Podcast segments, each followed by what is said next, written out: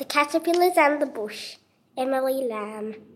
Once upon a time there was a caterpillar. She was called Belinda, and it was nearly time for her to become a butterfly. All of her friends were very excited. I will be the prettiest butterfly of all, said Ella. It will be so exciting to be able to fly, said Melanie. We will be able to spin our very own cocoons, said Ava, but we have to wait three weeks, said Emma impatiently. When I think about it, it seems like ages.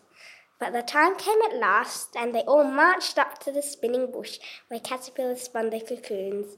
Shh, said Miss Gossamer. She had been here before and knew the rules. Rule 1 Silence. Rule 2 Listen to instructions. Rule 3 Sit nicely on these high benches or you will fall off. The crowd of caterpillars hushed. So Miss Gossamer brought them inside the bush. When they were inside the bush, all of the caterpillars looked around. Some said ooh and others ah, for the room was truly impressive. The room was shaped like a dome and had branches thickly knotted together for walls. Benches lined the area, each with a long wooden table in front of it. The benches faced the front of the room, and there, right there, stood the butterfly queen. She wore a slim gown of cobweb and a necklace of shiny dewdrops. A dainty pair of boots was on her feet. Perched on her head was a shimmery crown. The queen encouraged them to start eating crispy lettuce leaves as the first step to becoming a butterfly. They ate until they each felt the skins didn't quite fit them anymore. Then they rolled up the stairs lazily, found a bed to curl up in, and fell asleep. Overnight, while the caterpillars were sleeping, something terrible happened. The leaves on the bush were crinkling up and turning brown. The branches were crumbling. In the morning, when the caterpillars woke up, everything was chaos.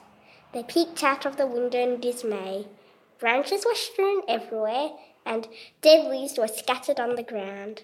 Luckily, the heart of the bush was still alive. Oh no, said Ella. What happened? cried Ava. Oh dear, gasped Emma suddenly. Now that the bush is dying, how will we spin our cocoons? A feeling of dread sank into each of the caterpillar's stomach as they thought of this. Why is the bush dying? asked Melanie. I know, said Belinda sagely. The bush is dying of thirst because there is a drought. We can save the bush by using the dead leaves to carry water to the bush, said Belinda. But it would take ages, complained Ella. There's only a few of us. Don't worry, said Belinda. We'll summon up all the caterpillars near us to help us so the job will be faster. Belinda and her friends started to carry water to the bush. Slowly and steadily, more and more caterpillars joined them, and the path between the river and the bush became a moving sea of green. In a few days' time, the bush was almost well. The caterpillars stopped carrying water and started to spin cocoons.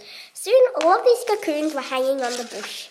Then they split open, and beautiful butterflies flew out. When Belinda was older, she was elected the Butterfly Queen for determination and wisdom in saving the bush.